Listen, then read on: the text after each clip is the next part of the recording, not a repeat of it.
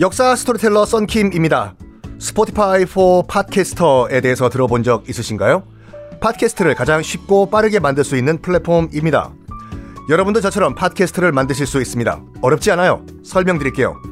Spotify for Podcasters에서는 핸드폰이나 컴퓨터로 바로 팟캐스트를 녹음할 수 있는 제작 툴을 제공합니다. 배경음악, 전환 효과음, 그리고 자동으로 음질을 향상시키는 기능 등등 한 곳에서 녹음부터 편집까지 팟캐스트를 빠르고 쉽게 만들 수 있습니다. 이렇게 만든 여러분의 팟캐스트는 Spotify for Podcasters를 통해서 애플 팟캐스트, 구글 팟캐스트 등 여러 다른 플랫폼에도 한 번에 배포하고 한 곳에서 관리할 수가 있습니다. 여러분이 팟캐스트를 만들기 위해 필요한 모든 것들을 한 곳에서 모두 무료로 제공합니다. Spotify for Podcasters 앱을 다운로드 받고 지금 바로 시작해보세요. 네, 여러분 안녕하십니까. 역사 스토리텔러 썬킴 인사드리겠습니다. 아, 슬슬슬 무너지기 시작한 헤이안 시대 후지와라 씨가 큰 잘못을 했죠. 나중에는 그, 어, 이 세금을 일단 계속 중앙정부에 보내잖아요.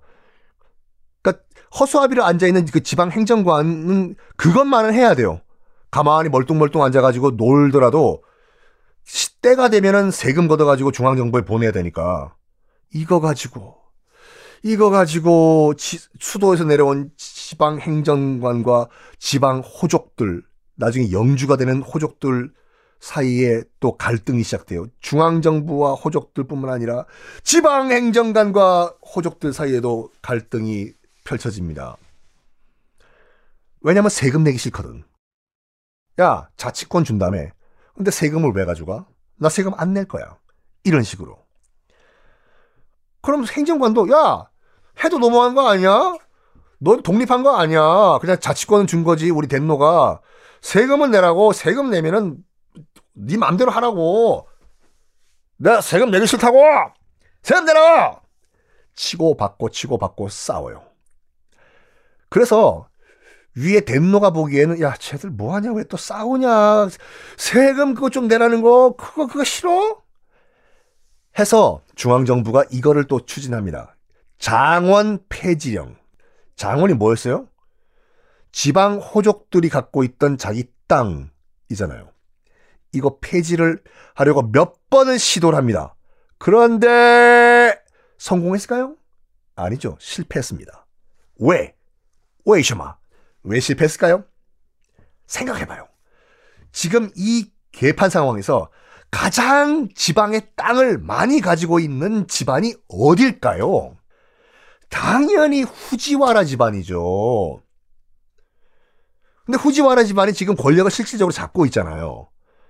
근데 덴노가 장원 폐지령을 하면 후지와라 집안에서 브라보 브라보 덴노께서 장원 폐지를 하신다고 하신다. 폐자라!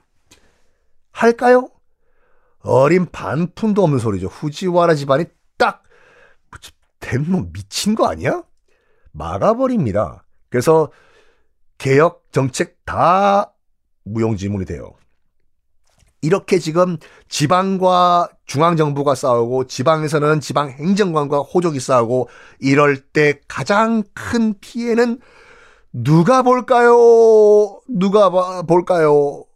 그렇죠. 동학 농민혁명 때도 농민들이 가장 큰 피해를 본 것과 같이 이때도 일본 해이안 시대도 일본 농민들이 가장 큰 피해를 받습니다. 힘없는 자들이기 때문에 중앙정부한테 세금 뺏긴 것도 모자라서 지방 유지한테도 호족들한테 당하고 이거예요. 그래서 농민들이 결심을 합니다. 내 권리 내가 지키자. 내 쌀 그냥 줄 수 없다. 하면서 스스로 무장을 하기 시작해요. 농민들이요. 맞습니다. 농민들이 칼을 차기 시작하면서 이게 서기 10세기경이거든요. 한, 어, 그러니까 서기 1100년경이요. 이때 내 목숨 내가 지킨다. 내 가족 내가 지킨다. 내 쌀 내가 지킨다. 라고 하면서 농민들이 칼을 잡습니다. 그러면서 바로 무사 계급이 등장을 해요. 이전에는 없었어요. 무사요. 일본도 문치 국가였어요. 요때 농민들이 칼을 잡으면서 무사, 즉 이 무사가 나중에 사무라이가 되죠. 이때 등장을 합니다. 이 농민 무사들이 사무라이의 시작이었습니다. 그런데요, 이 농민 그 무사들, 그냥 칼 차기 시작한 농민들, 훈련을 받았을까요? 아니요. 무슨 훈련은 훈련이요. 그냥 칼 차고 다니는 동네 건달들이었어요. 그러니까 슬슬슬 이 무장 농민들도 그냥 조폭 집단으로 변질이 됩니다. 부산 칠성파가 된 거예요. 무법 천지가 돼요.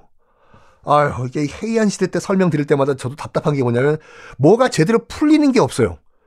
농민들도 이 개판에 숟가락 한 잔 하나 더 얹어버리는 거예요. 지들도 칼 차고 다니면서 조폭이 되는 거예요, 지금요. 무법천지. 근데, 이걸 가만히 보고 있던 사람들이 있어요. 야, 요즘 농민 애들이 말이야, 어, 지으라는 벼농사를 안 하고 지금 칼 차고 다닌다면서? 하하, 이게 저 무식한 농민 무사들 조금 길들이면은 아주 쓸모가 있겠네? 그러니까 교토 지금 그, 아, 수도에 있는 귀족들이요.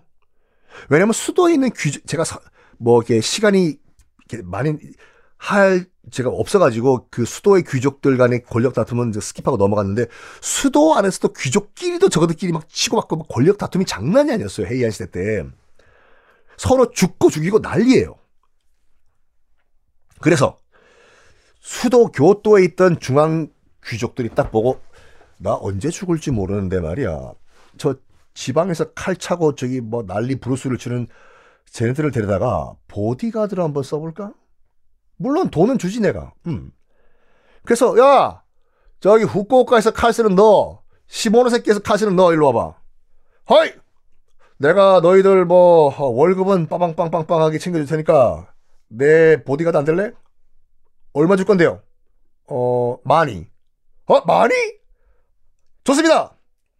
그래서 이 무법천지 조폭 농민 무사들을 중앙정부에 있는 권력자들이 불러가지고 보디가드를 시킵니다. 그 보디가드 이름이 뭐냐면 그때부터 사무라이가 등장을 해요. 자, 사무라이는요. 야야야야. 어, 돈 좀 빌리지 말고 네가 가서 네 돈 가지고 네가 좀 사무라가 아니라 사무라이를 한자를 한번 봐보세요. 네이버 검색창에 검색하시면 딱 한 글자 나옵니다. 사무라이는 기다릴 대자예요. 사무라이가 뭐 하는 거예요?